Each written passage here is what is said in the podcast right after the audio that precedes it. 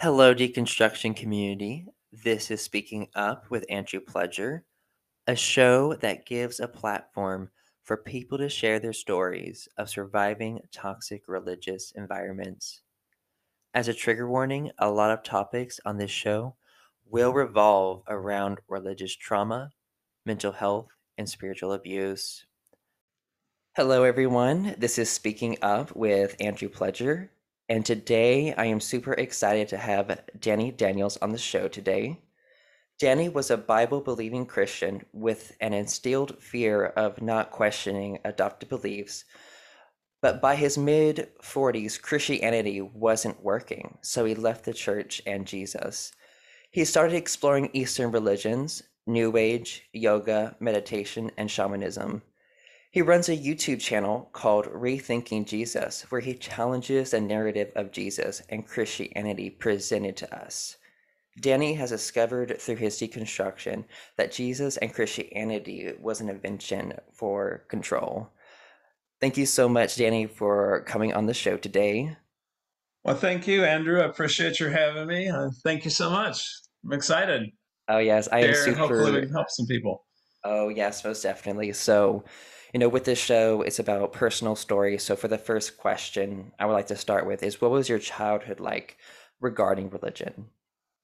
Okay, well, I was born in the early 1950s and grew up in a little farming community, pretty much in the Baptist church.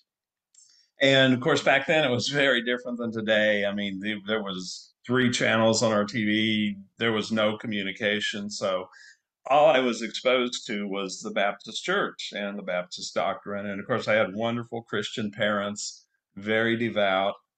So I accepted their beliefs and the beliefs of all of the, you know, the well-meaning adults, my peers uh, in that community. That was all we knew. I mean, you couldn't get on the internet and check out Buddhism or anything else. So, so I um, accepted that. Uh, you know, I was in church and uh, grew up, went through high school. Um, I left after high school and I moved to California. Uh, that's where I realized, whoa, I'm not in Kansas anymore. And, uh, you know, I was out of church, away from my friends. And so I backslid. I became a hippie um, for about five years. Um, but the interesting thing is, it, it's kind of like, you know, the uh, saying that says, bring up a child in the way he should go, and when he's old, he won't depart from it. Well, that indoctrination about God and the devil and hell. I mean, it was always there in the back of my mind. And I remember one time I went to a gym and I was sitting in a steam room, and uh, I mean, it was hot. And I started thinking, man, this is hot in here, but man, if I die tonight, I'm going to hell, and it's a lot hotter than this, and I'll be there for eternity. And I was thinking, man, I better get right with God. And so, so those fears were always there. So, so anyway, I moved back to Kansas City, and uh, you know, all of this was going on in me and the fear of I was angering God and the devil had deceived me and I was going to hell. So I got saved again, or maybe resaved or born again again, or, you know, whatever. And I got connected in with a very, very uh, fundamentalist um, ministry. It's called Kansas City Youth for Christ. And they had a, it was uh, for kids in high school and junior high they had a lot of schools. We had a 1600, you know, seat auditorium where we'd have rallies every uh, Saturday night. They had a summer youth camp. Uh, we're building a TV station, a Christian TV station. So there was a lot of energy going on there. And so I got kind of connected into the into the ministry. And it's kind of like I was almost a rock star when I got there because everybody would come up to me and they'd go, Oh my gosh, we heard about you. You're the guy that got saved from the devil's drugs. Jesus saved you. And will you come tell your testimony in our YFC club? And, and um, so, you know, I got involved in there. They had a Bible college. And so, you know, I went to their Bible college and, uh, you know, then into the ministry with them. And I, I was in the ministry for about five years. And it was, uh, yeah, very, very fundamentalist. I was very strict. Uh, you know, this was back in the 19 late 70s and early 80s. And I mean, dancing was a sin, drinking was a sin. You know, you you go to a party, you don't even pick up a glass of water if there's alcohol there because somebody will think you're drinking vodka. And I, I mean, very, very, very legalistic. So, uh, you know, but I was on staff there and, and in the ministry, and I was very devout. And the people that I hung around with, we were, we were all, you know, we, we would go out street witnessing and passing out tracts. And, uh, I mean, I cringe at some of the things, you know, I did back then. I, I mean, I remember one time we were driving down the street and it was Sunday and a Catholic church was getting out and we stopped and went out and we were passing out tracts to the people coming out of the Catholic church. And I just look at stuff like that now and I think, oh my gosh, I mean, it's so cringeworthy that, you know, I mean, back then, but but you know, that's what I grew up in. That's what my friends were, and we kind of conformed to, you know, the people around us. So anyway, you know, while I got married, I, I did leave the ministry, but I stayed in church, uh, very, you know, strict in church, and um, you know, a few kids and and everything. And I don't know, by my mid to late 40s, I was kind of, you know, I mean, Christianity really wasn't working for me.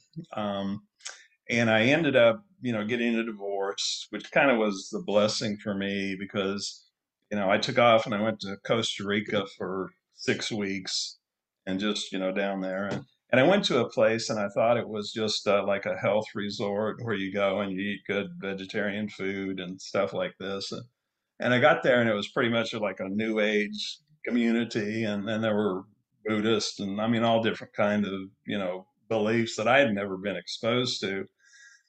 Because my whole life I'd been pretty sheltered, only being surrounded by people who believed like I did.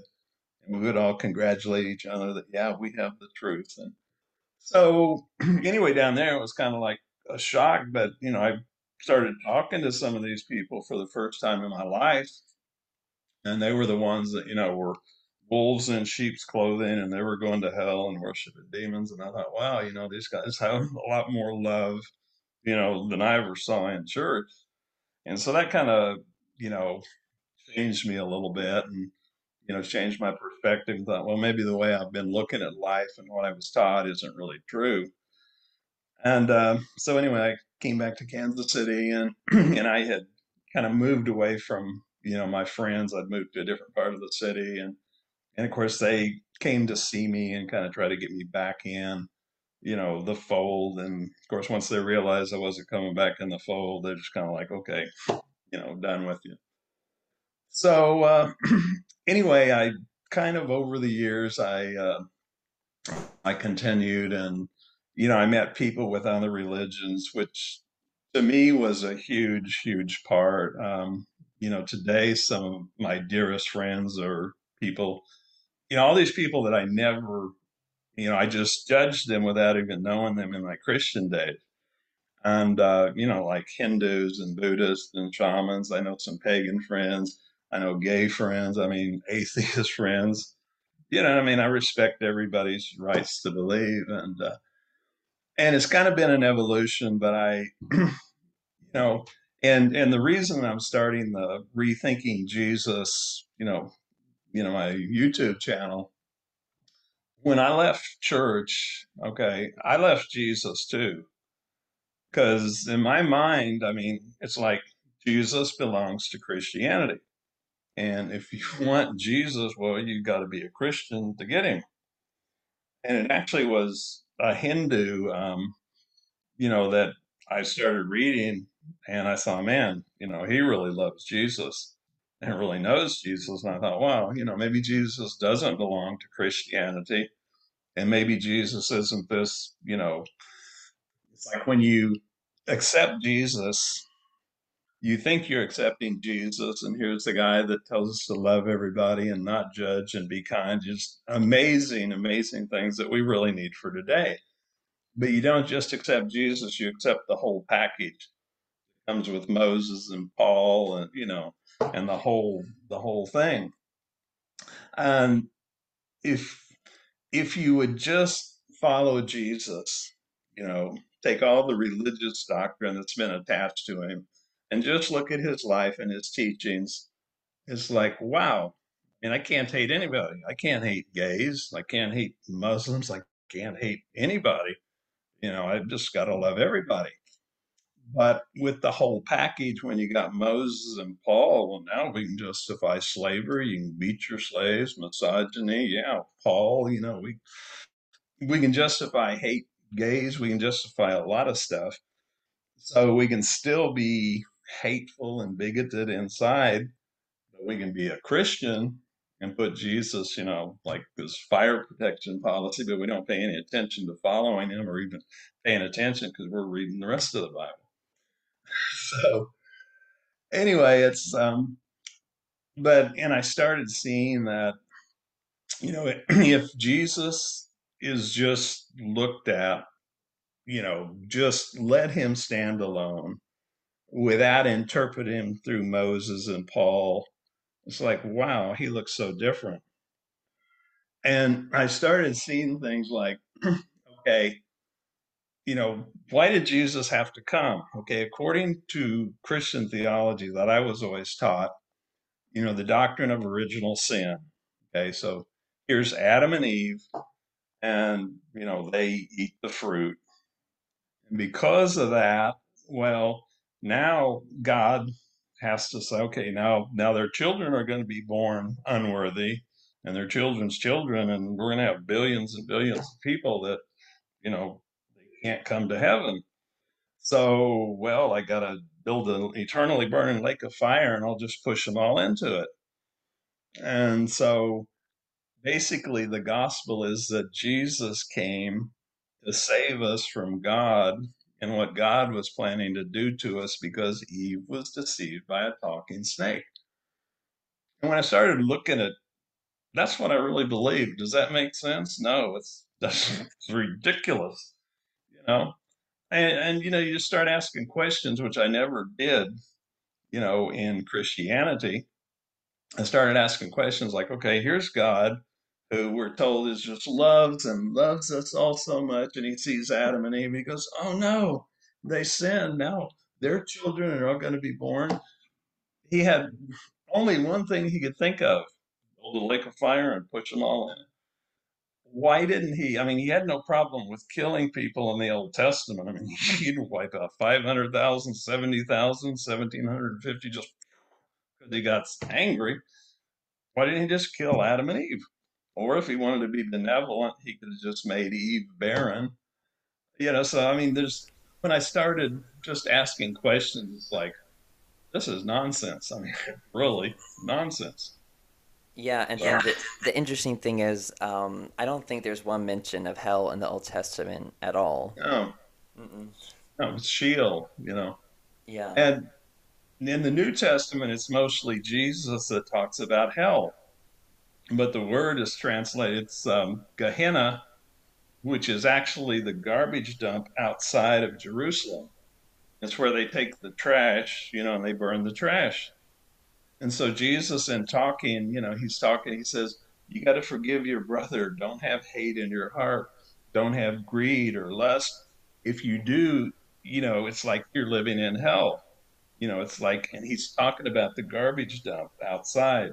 So it's like, you know, you can live in the palace and have a banquet God has for you, or you can live in the garbage dump. So which do you want? But the church took hell and turned it into, you know, which hell now, that's another thing. I mean, I look at hell. What kind of, I mean, that's such nonsense that here we are, we don't ask to be born according to Christian theology. All of a sudden, we just pop up here, and what the heck is this? Where is it? And we go through a life, and some people live 15 years, some people live 100 years, some people are born a woman in Afghanistan to a Taliban leader. Some people are born in a wonderful Christian home. Some, you know, and everybody's got to figure out, oh, well, I've got to follow Jesus. I've got to accept Jesus or I go to hell for eternity to be burned in a fire. Now, God, if He made the universe and there are like 200 billion galaxies with, and each of them have billion, hundreds of billions of stars in it. I mean, the universe is a big place. I mean, couldn't He have figured out some other option than, well, you know, I got to put them all in hell? I mean, He could put us all on our own planet, you know, depending on, you know, how bad we were in life or how good we were. Maybe Mother Teresa would be on a nice one. Mm-hmm. Gandhi, you know, he was a Hindu, so he couldn't go to heaven. And that was what I always thought. Yeah. So, you know, Hitler be on a really bad planet, ticks, Yes. chiggers, and you know, probably 120 degrees, and you know, so I, you know, I mean, the whole thing, if you ask questions, makes no sense. And so it sounds like, from what you studied, hell sounds more like a state of mind to what you've discovered. To like, you know, if you live a right life, you'll live in heaven. If you live a bad life, you'll live in hell. Is that my understanding? Is that right? Well, I mean, look at people today who so many people are, are in turmoil. I mean, people are committing suicide. I mean, yeah, our life is experienced inside of our bodies. Okay. And people who are filled with hate, bitterness, fear, that's not a pleasant emotion to have. I, mean, that's not, it's not fun at all. People who they may have millions of dollars or billions of dollars, but they have, it's never enough. It's always like, I got to have more. I got to keep up. I, you know, I'm not enough. And, and what drives them is, you know, outer circumstances, you know, to be somebody. And so there's no, you know, happiness inside, no joy inside. Because when we, our inner world of emotions, whether we're happy or whether we're sad or whether we're mad or angry, is all dictated by outer things that happen to us. Well, then we're living in hell, or we can be. If things are good, yeah, it's good. But boy, if things are bad now, it's terrible and the bad emotions. And some of them are really unpleasant. And you know some people i mean they'll commit suicide because their emotions are so bad. Yeah i'd say they're living in hell. Mm-hmm. but as far as a literal lake of fire where people are going to be go to be tortured. And it doesn't matter if you're a good person that didn't accept jesus or you're a serial murderer it's just one size fits all. Mm-hmm. Which is nonsense to me Yeah, I mean, it, that it just yeah, it definitely is. And so, you know, with your beliefs and your deconstruction, what do you or what have you discovered about how the narrative has been changed over the years, the idea of hell and these doctrines to control people? What have you discovered in your search?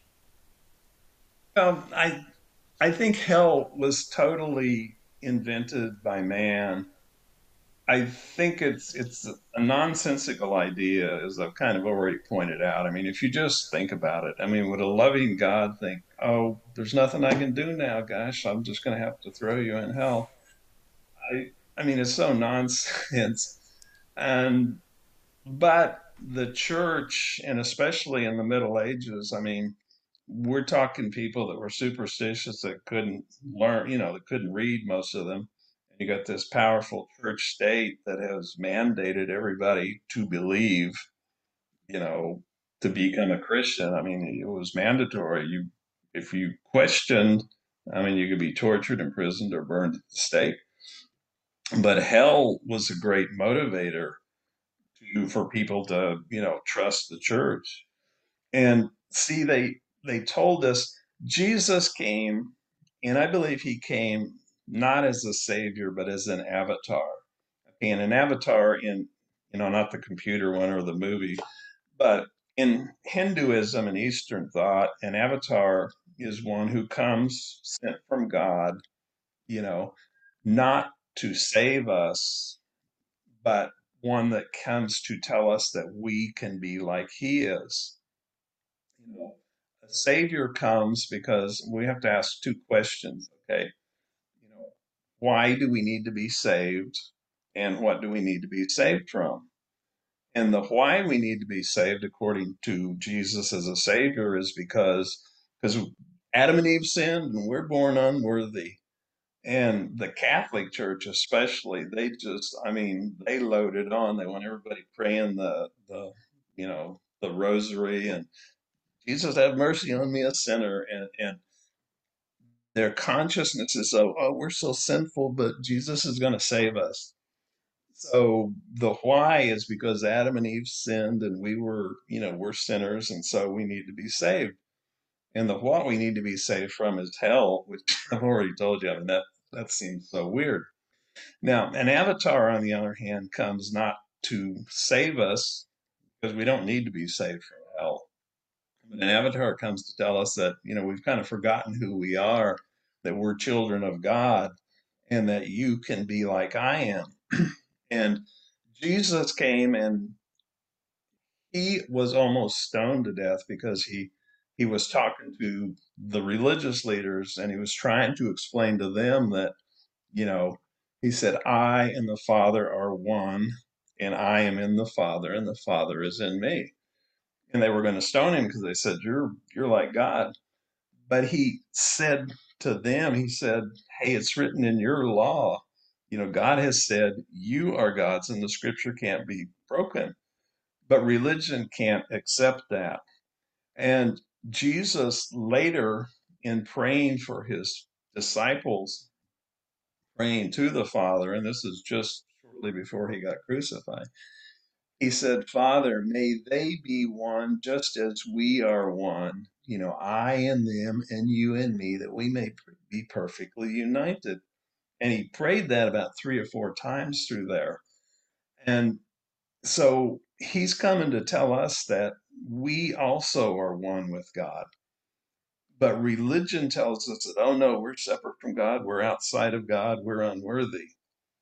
You know, Jesus came to say, no, you are worthy, you're children of God, you're loved by the Father. And religion says God's an angry judge and he's going to judge you. But Jesus came and he said, you know, he changed the whole consciousness, the whole concept of God away from this angry judge, this Jehovah that, you know, he changed it to a loving heavenly father. I think 183 times in the Gospels he referred to God either as my father, your father, or our father. And he told the parable of the prodigal son, which is, he was telling us what God is like. Okay. You know, so you got the prodigal son, you got three characters in the in the parable. You got the father who represents God, you got the elder son, which represents the religious mindset, and you got the younger son, the prodigal son, which represents everybody that's really screwed up like I, I have. So anyway, the prodigal son goes to the father and says, Father, you know, give me my inheritance. You know, I'm out of here.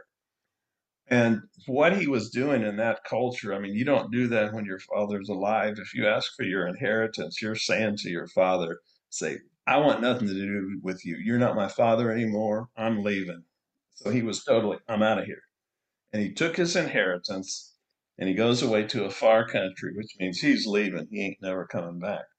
When he squanders his money on prostitutes and wild living, and he ends up broke he's had to get a job feeding pigs and he says well i'm going to go back to my father and i'll just say father i'm not worthy to be your son but make me as one of your hired servants and while he was going when he was still a long way off the father saw him and came running to him and wrapped his arms around him and said bring the finest robe and kill the fatted calf and you know come you know and let's celebrate your home. Well that's what god the father is like and that's what Jesus was trying to tell us that God the Father is like that. And the older brother is religion, the religious mindset that says, no, he's got to pay, you know, you got to punish him. And I've been, look how holy I've been, and I've always obeyed you. You know, so Jesus was smacking religion in the face and he was saying, God's not an angry Jehovah that's going to beat you up. God is a loving heavenly father. And you want to know what the father is like? The creator. He's like this and he's run to you. It doesn't matter what you've done. He'll always embrace you. He'll always accept you. And even more than that, Jesus said, if you want to know what the creator is like, look at me. You've seen my love, my compassion, my mercy, my forgiveness well, if you've seen me, you've seen the Father. So you know exactly what the Creator is like. So, you know, it's it's like Jesus, the message that he gave on what God was like, on our relationship with God as oneness, as children of God, one with God, is so totally different than the religion that Christianity gives us. Course, you can't control people's mind with a God like Jesus. And if we have direct connection, access with God, because, you know, we are one with our Creator, um, you can't control people. You can't have the opulence of the Vatican that you control people in this hierarchy, you know. But that's what the kingdom of heaven is like that Jesus tried to tell us about. It's like hierarchy that controls the minds of the people, like the priesthood that Jesus stood against, or you know, like the Vatican, or like you know, lots of religions. But it's like everybody just realizing, hey, you know, we're okay. God loves us. We can connect with God ourselves. We don't need a priest. We don't need a rabbi or a, you know, God is love. And, Yeah, so I think that is very um, inspirational the way you look at it, you know. And I do really look up to the story of Jesus and how he tried to call out this legalistic, toxic religion.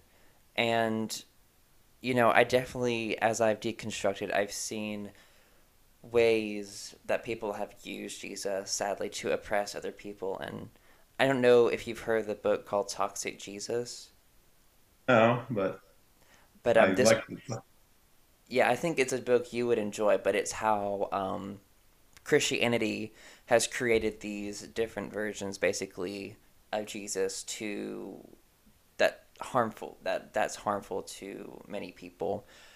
And you know, I think it's interesting because you know, growing up, I was always taught that Jesus died on the cross to save us from our sins because we're so unworthy and blah blah blah. And you know, people can argue about it all they want, but you know, really Jesus was killed because the religious people hated the messages he was sending. It gave people, I feel like, more peace, more autonomy. They didn't live in fear with Jesus's teachings. But the religious crowd's like, no, like we want to control people with fear. They're not afraid. How are we going to get them in line? How are we going to control them? How are we going to get their money? mm, And you know, it it's I was always taught too growing up that the Bible is inerrant, that it's perfect, that you know, yeah, know, and all that. But then once I've gotten older and actually researched that and see how much the Bible has been manipulated um, and changed by men, basically, you know, I think that was a big part of me like deconstructing and being like, okay, like this isn't the incredible, perfect book that they were telling me about that. And you know, once I was, you know, researching to like how translations worked and how kind of like hard and sketchy that can be between different languages and how just people just decided like oh well this is what i want to do. And you know obviously there are a lot of great things that we can take from scripture. And you know kind of like what you said earlier about how you know how christ can be so attached to christianity that you have to accept all of it and of course you know like we had said there are parts in the bible that condone slavery um, hmm condones patriarchy misogyny um, homophobia so for me deconstructing a lot of people really personally didn't understand it. They're like, "Oh my gosh, like you're deconstructing, like you're not following Jesus and you're going to be a bad person." And I'm like, "No, I'm like you don't understand." I'm like this is so toxic. I'm like Christianity has all these other things attached to it. I'm like y'all y'all aren't really all about Jesus. Y'all are really a hmm y'all are really all about these additional extremist things. Mm. And if Christianity were really all about just Christ, you know, people wouldn't have as much of an issue with it at all, I think. But so many people have used religion in general and Christianity to discriminate and to be hateful and really to use it to have power and control. And so, you know, for me, it was kind of hard for me to get around, but you know, I still look up to Jesus. I still follow his teachings, but I don't call myself a Christian because I don't want to associate um, with that. And it was just so harmful submitting to the dogma of Christianity. And for me, it's like, you know what? I'll take away these positive things of how Jesus fought against toxic religion because I really do look up to that and, you know, I know in your mid 40s, that's when you realize that Christianity um, wasn't for you anymore. So, what I would like to ask is, like, what experiences in the church led you up to that moment to finally be like, this isn't healthy, this isn't good for me? And I love what you said. I totally agree with everything you said in that. That's like my, you know, what I would be saying too. You spoke eloquently for what I am, but uh, yeah, being in a church that much. Of course, I grew up in the Baptist church, and I went more to, you know, charismatic, and and I got into a church that was really very prophetic. Um, you know, they had the prophets and stuff. And I mean, it was real exciting. It's like, oh, you know, God is doing this great thing. And and the prophets, I mean, over the years, I saw how they made a lot of different mistakes. And and actually, one of the huge things was, and you know, I was in a church. It's now, I don't know if you've heard of IHOP. Um, anyway, it's it was very prophetic and they had this guy bob jones and augustine and you know and all of these prophets and and it was a and we started going there my wife and i when uh you know the church first started. And so we were right there and we were in it and on the one year anniversary they were having a big thing you know a big super meeting to celebrate the one year anniversary. And we were sitting on the second row my wife and i and the prophets, you know, were up on the stage, and you know, Mike Bickle was up there, and and uh, Augustine, this one prophet, said he got up and he said, "All right, you know, let's prophesy." He said, "Isn't that what you came here for?" You know, kind of like egotistical looking back now. So anyway, he starts down the line, you know, on the front row, and he goes, "Okay, you're going to get a new anointing, and God says this to you, and blah blah blah," you know. And my wife and I had been married at that time about one year. We had never had an argument. We'd never disagreed. I mean, everything was just perfect. So he's going down and he gets to the second row. And, you know, we, of course, everybody stands up. So here we are standing up in front of the church. And he says, All right, I see you've had a bunch of problems in your marriage, haven't you? And I was like, you know, I, I didn't want to correct him because I was like, there was a fear in me of here was the prophetic.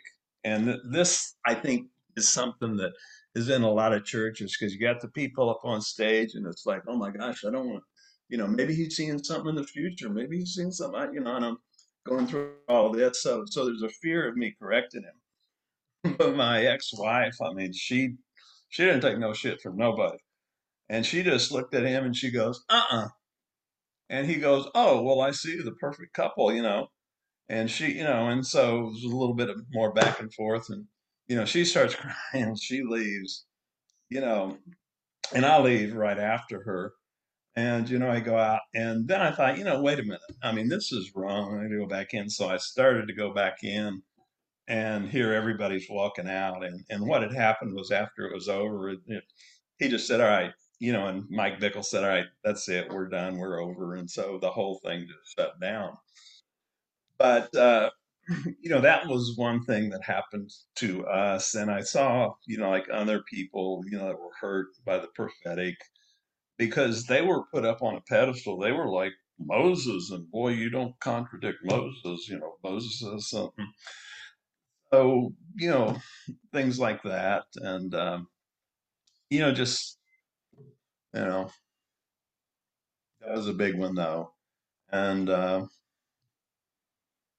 so that, you know, kind of helped me get out and just starting to see things in the Bible that, you know, I was always taught like you were that, I mean, the Bible's inerrant, it's God's word, and we may not understand it because he works in mysterious ways, but you don't question the Bible. So, you know, I mean, and I had read through the Bible a few times, and, you know, I have no idea how I believe that God actually stopped the sun so Joshua's army would have enough daylight to keep, you know, slaughtering the enemies, you know, in daylight. When in the same battle, God was up there throwing down giant hailstones and killing more of the enemy than Joshua. I mean, it's like, wait a minute, wouldn't it have been easier for God just to make more hailstones than to stop the sun? And obviously, he didn't stop the sun, but you know, 4,000 years ago, if you think the earth is flat, well, the sun rises and sets and hurries back to the place for it to rise again, which the Bible says. You know, it's great faith building for all the people. God stopped the sun.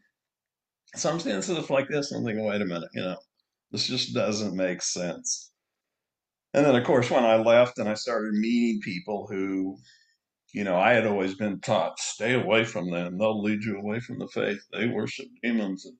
And I'm thinking, wait a minute, you know, these people have more fruit in their life than, you know, the people I've been in church with all my life. So, so that really helped me get away um, from it. But then what really brought me back to Jesus, like I say, because I'd kind of left him, was when um, I don't know if you've ever heard of Paramahansa Yogananda. He's like a yogi that came to America in the 1920s, but I read one of his books and it's like, mm-hmm. wow, man, this guy really, he speaks a lot about Jesus and he had such a deep love for Jesus and he was a Hindu, you know. And I thought, man, you know, well, wait a minute, maybe I need to rethink Jesus. And uh, so that kind of led me into thinking, okay, seeing Jesus in a whole different light. You know, I look at Jesus as he's nothing to do with religion. I mean, absolutely nothing. In fact, he stood against the religious leaders, you know, called them blind guides, the den of thieves. He tore them down. He broke the law by picking corn on the Sabbath. He healed people on the Sabbath. He, you know, he did everything he could do in that culture to totally, you know, totally stand against religion and yet he was made into a religion.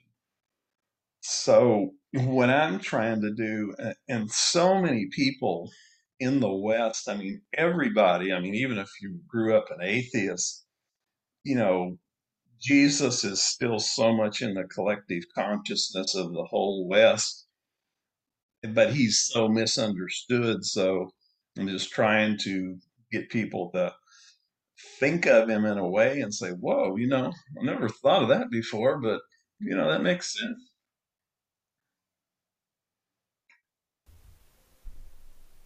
Yeah, so at what time in your life did you feel like you started to deconstruct or really start questioning Christianity? Probably my mid, like I say, my mid 40s. And, uh, you know, it just wasn't, you know, and at that time, I mean, I was having some marriage, you know, issues too. And, you know, the stress of, you know, just daily life and stuff. And, you know, and, and it just wasn't, you know, like in my 20s and 30s, you know, and when I was in Bible college and in the ministry, I mean, I really had some good times and, oh, I mean, we were, I had a great group of friends and we all believed exactly the same. And the farther out you get, and, you know, some things like the prophetic, and I mean, there were a lot of other things that the prophetic, you know, where I saw, wait a minute, you know, they're, you know, they kind of manipulate people. They give a prophecy and it doesn't come true, and you know all of this stuff. And so, you know, but then, you know, after my divorce, and and of course, that allowed me, it made it easier because I was able to, to totally get away from my social network of friends and, you know, begin to think about different things. And, and what really, really helped me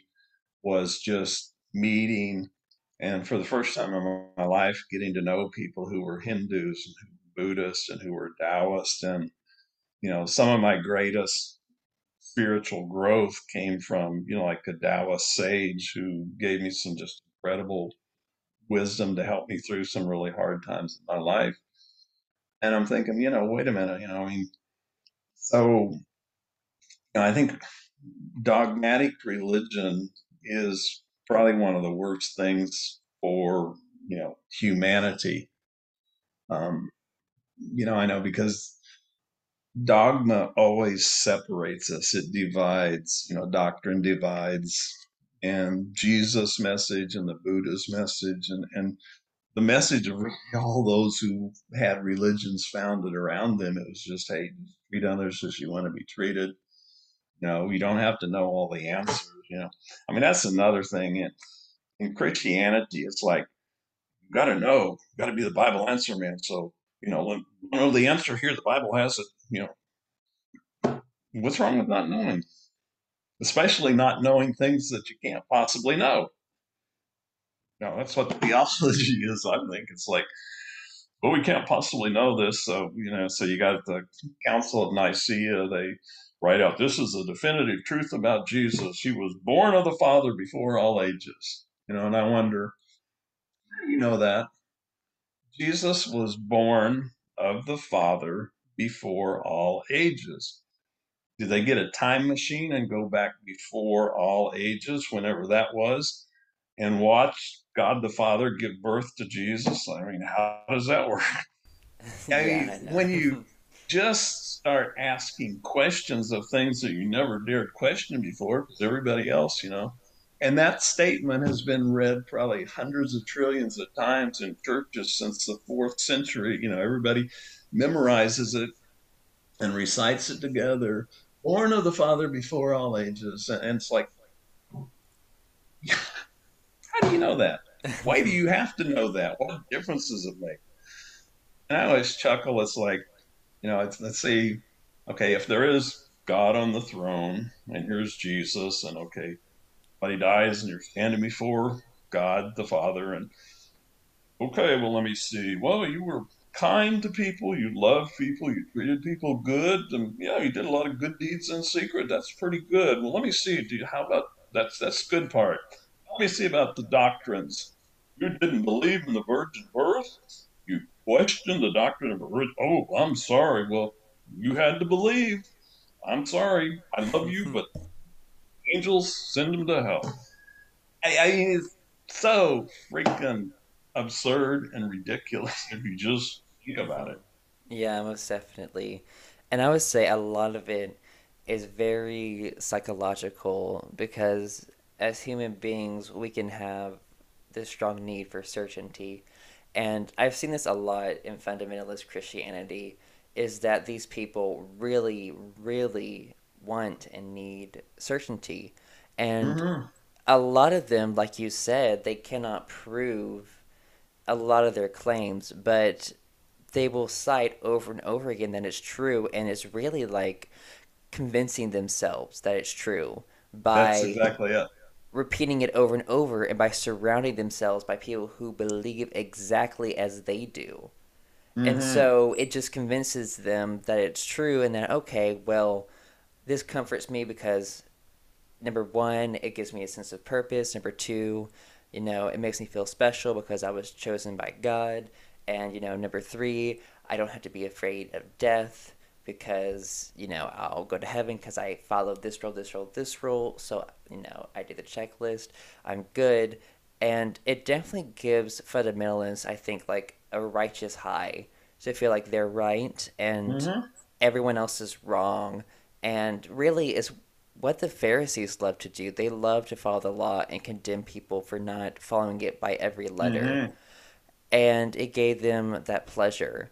But there is definitely a downside to trying to live your life that way. It's just, yes, you feel great when you follow those rules, but you're not going to always be able to do that. And you're going to feel really um, shitty on the days that you don't follow that rule. And you'll really be emotionally um, unstable. And I think really like it causes a lot of like frustration and anger and hostility even towards other people. Mm-hmm. And so I guess I would say, you know, for the next question, I just I think it's incredible that you questioned it and left it in your 40s because that's such a late time in life and you know at that point a lot of people already have their whole worldviews and beliefs Right. figured out and to even uproot it at that age is really incredible and not many people do that but it must have been causing you so much psychological discomfort and maybe mental health issues um, what were the teachings that affected your well-being the most in christianity I, I think I like what you said about the need to be certain about things, and that's kind of a like a false certainty. Uh, it's like the doctrine, it's like a security blanket. And we feel like, okay, I got my doctrines. I know what, you know, God is like now. I know everything about God and I know I'm going to heaven when I die. But, you know, you really don't. And, you know, all the people say, yeah, well, I know I'm going to heaven. Well, I think in the back of their mind, because I know in mine, it was like, yeah, I was still afraid to die. You know, I'm not today. I mean, I, I, I would like to live a long life, but you know, if I die, yeah, okay. It's it's part of life. It's like two ends of a book, you know, big book ends, you know. So you got one end you're born, and then you got however many chapters and books that you experience in this life, and then you got death, and it's like just go on. It's nothing to be feared, but that's what religion does. It ca- it causes people fear. And you know, I think too. I mean, I, I was talking to a friend of mine, and she's she grew up Catholic, and she's just a beautiful hearted and you know person. And as a child, she told me that her mother, who was very very Catholic, would always take her to church and would take her to confession and would say, "No, you go in and confess your sins." And, and she was just this innocent little girl, and she goes into this booth and has to say, "Oh, no, well, I I sinned and I'm such," you know, and she hadn't done anything. I mean, she was pure, and I mean that's traumatic to a child. And to tell a child that you're going to go to an eternal laking fire and you're going to be burned and tortured for all eternity if you don't accept Jesus. I mean, that's the most psychological manipulation that you know you can imagine. I mean, that's like child abuse. But most people who you know accept Jesus in childhood, I mean that it's like it becomes the program that runs our life, and you know that can our beliefs control our thoughts, and we have the same thoughts going over you know day after day so, yeah, I mean, it just began to seem like that. I mean, you know, does hell even make sense? You know, okay, the prophets were wrong. I've seen, you know, and and I mean, I was in church. I, I was in a big church in Kansas City, and and the pastor ran off to Florida with this lady and took a bunch of the church money. And then I was in another church, pretty big church, and the pastor was having an affair with the secretary and and all of this stuff. And you know, I just see so many things in Christianity that was very unlike, you know, what they were saying. And, you know, and so, mean, I knew, you know, it wasn't for me anymore. And I didn't know what exactly I would believe or where I would go. But today it's like, you know, I think life is just about experiencing life. And I think that all we have to do is just treat others as we want to be treated. You know, like Jesus said that you know, love fulfills all the law and the prophets. Because love, if you love people, you're not going to do anything to hurt them. So, you know, I mean, that's it. I mean, it's so simple. Just love your neighbor as yourself. Just treat him as you would want him to be treated. You want him to slander you? No, well then don't slander him. You know, just just I mean, it's so simple.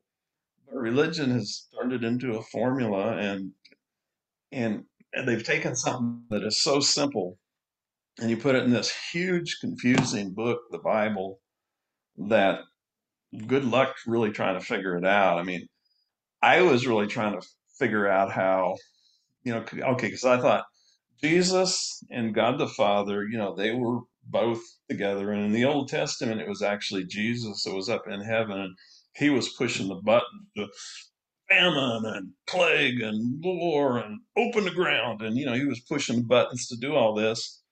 And then he comes to earth and he's just love and peace and turn the other cheek. But now he's going to come back in a while. He's going to be like Rambo Jesus and kick ass, you know. And it's like, wait a minute. Talk about bipolar. I mean, Dr. Jekyll and Mr. Hyde. You know, how could Jesus be this in the Old Testament? And then I think, okay, Jesus was praying to the Father and just adoring the Father. And I'm thinking, the Father, the God of the Old Testament, is a psychopathic mass murderer. I mean, I, I mean, if you just read what he did, it's like God's a psychopath. So was Jesus really praying to that God, or do we think he is just because he happened to be stuck in the Bible with this angry, jealous, psychopathic God? And, you know, he got stuck in the Bible with Paul, who never met Jesus, but Christianity comes, the doctrines come way more from Paul than anything Jesus did. Jesus just, we keep him hanging on the cross to remind us that that should have been us. And don't you feel guilty about that? And, you know, you're so unworthy. And he's, you know, so there's just so much stuff that is just like ridiculous. You know, interesting to hear you say that about Paul because a lot of people don't even think about that, considering how much of Paul's teachings have influenced our churches and not really Jesus's teachings. And really, I guess you would say that Jesus is kind of like, you know, you said this thing that they use to scare people with, oh, Mhm. well, I remember at Bob Jones University sitting in a sermon and they were showing a painting on the projection of Jesus and it's Jesus kind of like looking, you know, at the viewer and you know, and they were playing a clip of someone's opinion of it and they were saying how, you know, when they look at this painting, it's Jesus looking at them and making them and it made them feel guilty like oh like jesus is looking at you and thinking oh look what you did to me. And i think that's so ridiculous because like we had said before earlier like none of us had a choice in coming here. And none of us had a really a choice in being imperfect. Like that's just the way the world is. And it never made sense to me that god would create adam and eve and you know he's supposedly all knowing and they would sin and then he would punish everyone that came from them the generations. Hmm. And i'm like okay like that doesn't sound like a just god that punishes people for something that these two people did. That doesn't sound so you know obviously now i don't believe in a literal interpretation of that story but if you take it literally, it's very ridiculous, and there are a lot of plot holes. And then even for like repopulating the Earth, if it's just Adam and Eve, and you know they have children, and then what are their children, are brothers, brothers and sisters going to have sex together to Yeah. Yeah. keep I the mean, world going? And it's like you know, and the truth is, you know, these religions offer all these answers, and we really don't know a hundred percent sure or really at all how the world started. Now, you know, through science, evolution has helped us understand how things have changed and evolved over time, but I think, you know, we have the theory of the Big Bang, but we don't ha- know a hundred percent behind that either. And and it's so ridiculous to hear about the arguments about evolution and saying how oh well everything just can't be an accident or someone had to create this but you can talk about that all you want but you know and one thing that bothered me i was like okay like if the world you know since the world is so well designed and intricate why doesn't why isn't the bible that way? Why isn't the bible match the creation or authorship of actual creation because you know I would hear Christians talk about how amazing the eye is and intricate and how that couldn't be an accident. And so and yes, I'm sure that is hard to explain, but the truth is there's a lot we don't know about mm. science and evolution. There's still so much we have to discover. We've just discovered a fraction mm-hmm. of what's in the world. So it really comes from this assumption of that, oh, well, it can't possibly be, science couldn't possibly explain that. Like it has to be supernatural. And, you know, I'm still, I would say I would label myself right now in life as agnostic because I definitely do believe in some kind of higher source or power in our life, but I don't believe in like the biblical God. And, you know, it really has made my life a lot more peaceful mm-hmm. to let mm-hmm. go of that because, as you were saying, this just psycho maniac God in the Old Testament, and then he changes in the New Testament, and then he kind of changes again. He's like, "Oh yeah, by the way, I'm going to come back as a lion and just wreck and destroy yeah. everything." and it's really sad because I would question some people in my life about that, and they would justify all these terrible, awful things in the Old Testament because they wanted to defend their faith, basically. And to me, it's always bothered me when people put dogma over humanity. Mm-hmm. And so kind of my life motto for myself is humanity over dogma. Like people Absolutely. will always be more important than these beliefs. People's well being, mm-hmm. people's rights will always be more important than these beliefs. And we can see throughout history how religion has been used to harm people. Like even in the 50s and 60s, Christianity oh, yeah. was used to keep church churches segregated and keep African Americans out of churches. And you know, even before that, like a lot of um and I hate this word illegitimate, but like I don't know a better word for it. But like mm-hmm. children who are I guess children who are born out of wedlock were greatly looked down upon.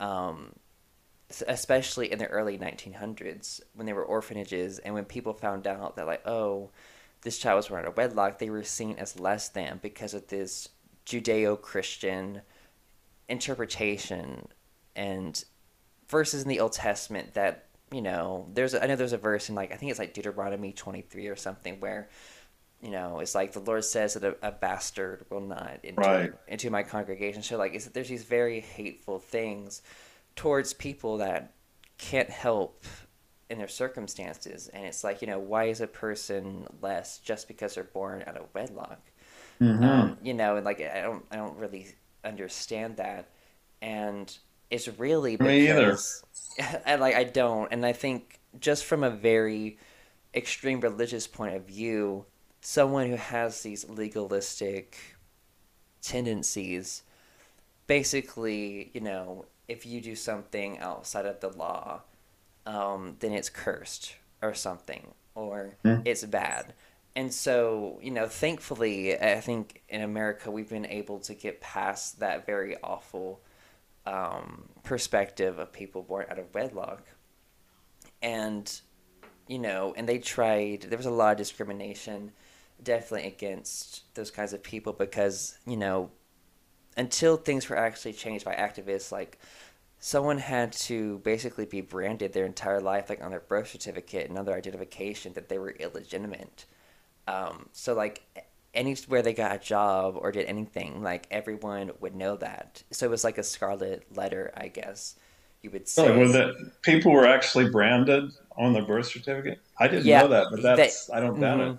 Yeah, and so wow. you know. It, it was really sad, and um, her name is Edna Gladney. She was an activist, and she was born out of wedlock, and she fought for illegitimate children's rights, basically. And to she mm-hmm. really mm made I know in Texas she made legislation happen where Texas would no longer put that on birth certificates or identification. Oh, that's great.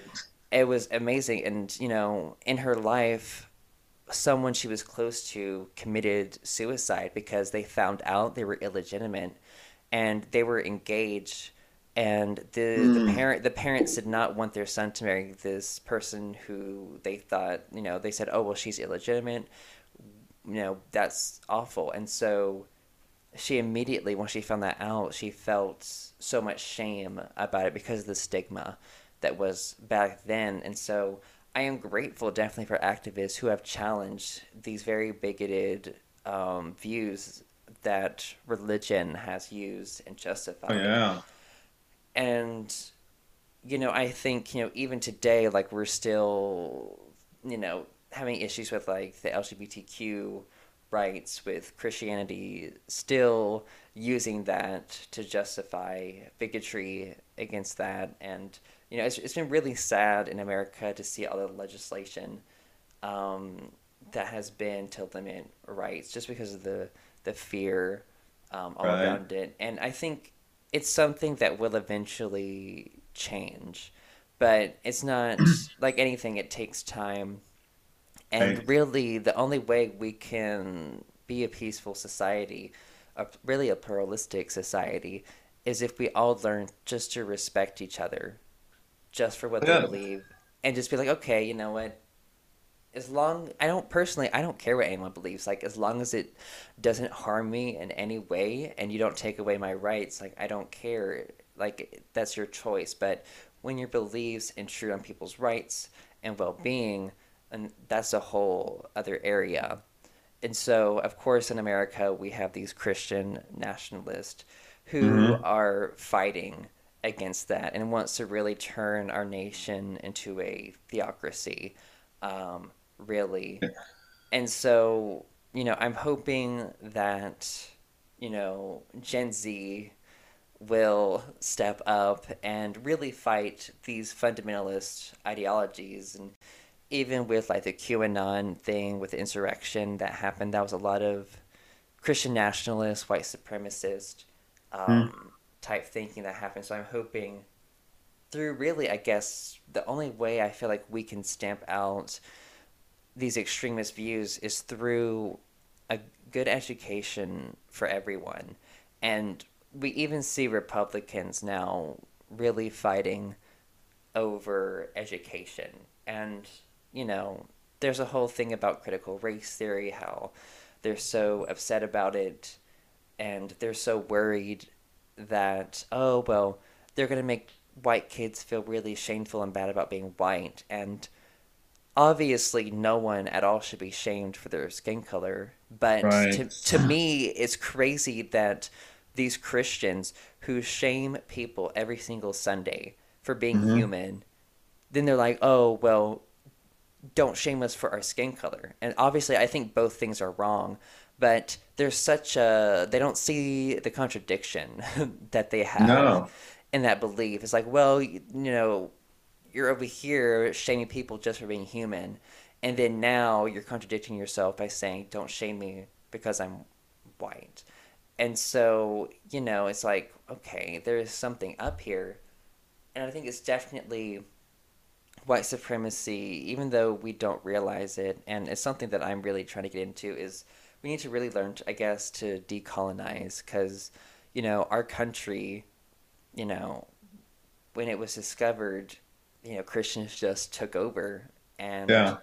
massacred the Indians and all these different things, and Yeah. had had these different mindsets around it that have been, even though we might not think of it now as racist, there might be policies that we might have forgotten about. Like, for example, like redlining, um, which hmm is something I don't think we do anymore, but it's kind of stayed that way because Right. certain certain areas, you know, were segregated Yeah. like okay, you have to say, but but it stayed that way because those people Yeah. were really pushed into poverty, and so they ended up staying in those areas. And we haven't Yeah. That's we haven't done much to change that yet in America to help bring those people out of poverty and integrate them um, into society because you know I'm in Greenville, South Carolina, and I've had um, I've had conversations with my guardians um, about you know redlining in the past, and you know they've mm, told they they've told me they're like Andrew, they're like you know there's still a section of Greenville that you know was redlined in the past, and it's still in hmm poverty, and we need to get these people out of poverty and help make Greenville a better place. And you know, a lot of issues with that is that if that district or area automatically is in poverty, that also means that they'll be limited to also like education hmm and healthcare. And so it really starts this awful cycle of just Right. these people in constant poverty. So I think, you know, we need to really take a step back and examine all the systemic issues that we might not see as obvious that Christianity has started or white supremacy has started. But um, but I think re- Republicans for some reason are really scared um, about that. But you know, for another question, what big important lessons have you learned on your journey of deconstructing? Well, a lot of it, yeah, I like I like what you said there too, and uh, but I think one of the biggest things, biggest ahas that has come to me, I I got into meditation, which helped me um, tremendously, and I think one of the biggest um, realizations that I had was that I had spent my life in Christianity fearing a lot of people and judging a lot of people who I had never met. And when I met them, I realized that the fear and the evil that I had only seen in them, it actually was only in me by my own thoughts, my own beliefs, and that I had projected those beliefs onto them. And, uh, you know, so, you know, basically I spent my whole life in a way in hell because I, you know, they're tearing down our country and, you know, they're bad and they worship demons and don't be around them. And, you know, there was a fear and fear is hell. I mean, the fruits of the spirit are love, joy, and peace. And I think that's what each of us, you know, that's what Jesus came to tell us, you know, that we have that inside of ourselves but it's the beliefs that we have accepted that become our reality and we judge the world through the beliefs. So the beliefs i accepted was you know it's wrong to be gay it's wrong to you know hindus and buddhists and you know they're worshiping demons and and that was my belief. So i would see a buddhist or a hindu or gays and immediately i mean bam you know my belief created my thoughts. Our thoughts create our emotions and then the emotions animate us and that fuels more thoughts so that we basically because of our beliefs we get caught in this cycle of thoughts and beliefs and you know our you know and, and we can even get out of control because the you know our emotions can take over us sometimes. So in meditation what i learned was and and basically this is, this is my personal experience you know i you know you kind of go inside yourself which Jesus, he says, the kingdom of heaven is within. And so I began to say, okay, instead of looking outside and, you know, I see something I'm triggered out here because, you know, it's their fault that I feel this way. I started, I say, okay, let me go inside myself. And I started, you know, when I first realized, and this may sound weird, but when I first realized that I was thinking, it's kind of like there was a separation between me and my thoughts. In other words, like we come into this life as a little child and we know nothing. We're just blank consciousness. And as we grow, we begin to learn, okay, this is right, this is wrong, this is what God is, this, you know. And so we take these beliefs, and pretty soon, instead of just blank consciousness, kind of just observing the world just as it is, now we have all these beliefs that create our thoughts, and that's what we judge the world through. So, you know, I see a gay person and they're a sinful or, you know, this and that. And and when I began to see that, wait a minute, my thoughts and my beliefs, you know, I wasn't born with these, you know, they were given to me and I started just watching them and, you know, just asking, you know, does this make sense? You know, how where did I learn this belief from? And who did I learn it from? And how did they know it was true? you know, in my whole Christian beliefs, I finally came to the realization that, wait a minute, the reason, you know, because I was out street witnessing, telling people, this is God's holy word. before I'd ever even read the term Bible, you know. But I realized that you know, I mean, I just accepted this and, yo, this is real and this is the way it is. And I realized my parents had just accepted it from their parents who had accepted it from their parents. But, you know, you can trace it all the way back to the fourth century, you know, the Council of Nicaea when the church state was set up and mandated everybody to believe. And so it's, it's like, wait a minute. So my beliefs are not who I am. My beliefs are something that I've adopted. And, and as I was able, you know, through meditation and just going inside and just you know, feeling the feelings that came to me from the thoughts and said, okay, you know, my my beliefs are what are creating these thoughts and emotions. And, you know, as I began to do that, I began to, you know, I was able to, you know, just, hey, I don't need this thought anymore. And I was able to, or this belief anymore. And I was able to put them away. And, you know, meditation has helped me a great deal and just, you know, and kind of discovering it. It's kind of like, you know, to use an analogy, it's kind of like we are pure consciousness. I mean, we come into this world knowing absolutely nothing. We're just pure consciousness. And we go through life and we get an identity and we realize, okay, I'm a white male. And, you know, then we say, okay, well, you know, here's my education and this is what I've done and this is what I've owned, what I own, and, you know, all of this stuff. And it becomes our identity and my religion and everything. But then when we leave, we leave all that behind and we're back to just, you know, blank consciousness. And all we take with us is the actions that we've done, you know, in this life. And so if we can, and when you deconstruct, you're deconstructing your identity. I was deconstructing my identity as a Christian. And it's kind of like you're dying and, and you really are. I mean, this person who I have been, Danny, fundamentalist Christian. I believe this and I know this is true. And, you know, well, that person was dying. So it's kind of like a death. But when you go in and you get rid of all of these thoughts, it's kind of like, you know, the clouds break and you can all of a sudden begin to see this beautiful blue sky of consciousness that is our true being. And you know, I've I've learned a lot from Taoism just because Taoists, you know, they it's kind of like you go outside and it's raining, and they don't say, "Oh man, this is a terrible day. It's raining." They just say, "It's raining."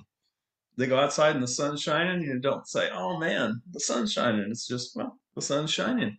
I mean, it is what it is. I don't have any control over the rain or the sun, but we can let our emotions be oh, this is a terrible day because it's raining, or we can just, you know, it's raining. This, you know, and we kind of accept life as it is, and we don't judge things as good or bad, and we don't judge people as good or bad, and and when we get rid of our beliefs, it's kind of like we just begin to say, wait a minute, you know, there's just kind of love that comes forth. I mean, which which is our true nature. Um, and it's just religious beliefs, and of course we got social beliefs and all the other beliefs, and it's it's kind of like just getting rid of all the beliefs and just being, you know, being present, and you know that that has helped me a lot, and not having to know, you know, Mm-hmm. not having to know is, is great. Uh, of there's in the Tao Te Ching, there's a line that uh, it's the first one. It says, "The Tao that can be spoken is not the eternal Tao." The Tao mean meaning everything, everything seen, everything unseen, God, the you know everything that is, ever was, ever shall be. You know the totality of everything. If you can say it, it ain't it. And the name of God that can be spoken, it ain't the real name So you can say, well, I know exactly, you know, what God, the universe is like because I know these scriptures. Well, no, you don't. Nobody does. I mean, but it's okay not to know. And, you know, there's a beauty in not knowing because then you can just uh, look at a tree and say, man, that's of amazing that that tree has been growing, you know, just that cycle's been going on since the Big Bang or the creation or whatever. And it's like, wow, you know, and there's leaves and fruit and birds and, you know, this whole amazing world that we live in. We don't have to figure it out. you know, we just love and enjoy and experience life. And, you know, don't And just, hmm and like I would say even Jesus said in the Bible like he wanted us to have an abundant life. He didn't want us to be so miserable following all these different religious rules like religion that wants us to be miserable Yeah. and unworthy. Yeah, Oh you're right. Um, so, you know, as we're getting towards the end of this interview, which I have greatly enjoyed so much, hearing all of your wisdom and all the things you have deconstructed and learned and your worldview now. But for my last question, what advice would you have for people who are trapped in toxic religious environments? Um, I would say, and I didn't realize this until I was in my mid 40s, but when we accept religion, when we get saved or, or whatever, convert, we basically don't know it, but we're also accepting a fear of questioning those beliefs. And it wasn't until I started questioning that I thought, oh man, is the devil tricking me and am I going to go to hell? And, you know, and there's a fear. And so I would say, you know, don't be afraid to question. I mean, you do have a mind, God gave you a mind, and especially people that have, you know, accepted their beliefs in childhood before the mind is really developed. And because then, especially, I mean, it literally, your the neurons of your brain, I mean, you're just forming, and uh, you know, it it becomes the program. So it's difficult, but I think if you if you're in toxic religion, and what I want to do actually in in some of my videos coming up, I'm going to do a probably a series. I, I want I personally, and I mean, this sounds like you think I'm a heretic so far. I don't think Jesus belongs in the Bible. I don't think he ever should have been put in the Bible. Uh, he does not fit in the Bible. And I know most people will say, "Oh, you can't take Jesus. That's his book. You know that you can't. That's like taking the water out of an ice cube." Well, yeah, I think you really can. And and I want to lay out, you know, just kind of Uh, you know why I think that's right, and here are my reasonings, and here are the supposed prophecies of the messianic, and let's look at those, and you know, but when I started looking at Jesus, just Jesus, and what interpreting Jesus by what Jesus said and by what Jesus did, and I separated him from Paul and I separated him from Moses, and I wasn't saying, okay, what is Jesus like? Well, let me see what Paul says about Jesus. No, I mean, I was just looking at Jesus. You know, you find someone that is just totally loved, you find a father, a creator, who it doesn't matter if we've spit on him and said, I don't want anything to do with you, Dad, and gone away into a far country and spent our money on prostitutes and stuff. And you know, we come back, he's going to say, Hey, welcome home. Here's the finest robe. And I'm going to put, you know, let's kill the fatted calf. We're going to celebrate because I love you and everything I have is yours, you know. So don't be afraid to question religion because you might just find a creator that is every bit that loving and, uh, you know, it, it's it's so worth it. I mean, I mean, it's so long ago that I was in Christianity. It seems like long ago in a galaxy far, far away, and it's it's just gone. But it's beautiful, and uh, know, so I, that's why I'm doing my channel. I'm trying to help people to kind of break free of religion, or those who are having trouble, or just at least to think about things in a way they've never really thought about. Yes, thank you, Danny, for that wonderful advice. And I also want to thank you for coming on the show and telling your story and of your deconstruction and your personal beliefs. And for anyone who wants to check out Danny's work, I will have his YouTube link and socials in the bio of this. Um, thank you again, Danny, for coming on the show. Thank you, Andrew. I really appreciate it. It's been a joy talking to you, and uh, you know, just you have a great heart, and uh, I love what you're doing with your podcast. So thank you. Oh, yes, thank you so much for that. All right, everyone, this was Speaking Up with Andrew Pledger, and thank you for listening. This podcast is distributed by Anchor from Spotify. is the easiest way to make a podcast. Everything you need is in one space. Anchor has the tools to record, edit, and distribute your podcast. And it's all free. Download the Anchor app or go to Anchor FM to start creating your own podcast today. Thank you for listening to Speaking Up with Andrew Pledger. Please support the show by sharing, donating, or leaving a review. Your support is much appreciated.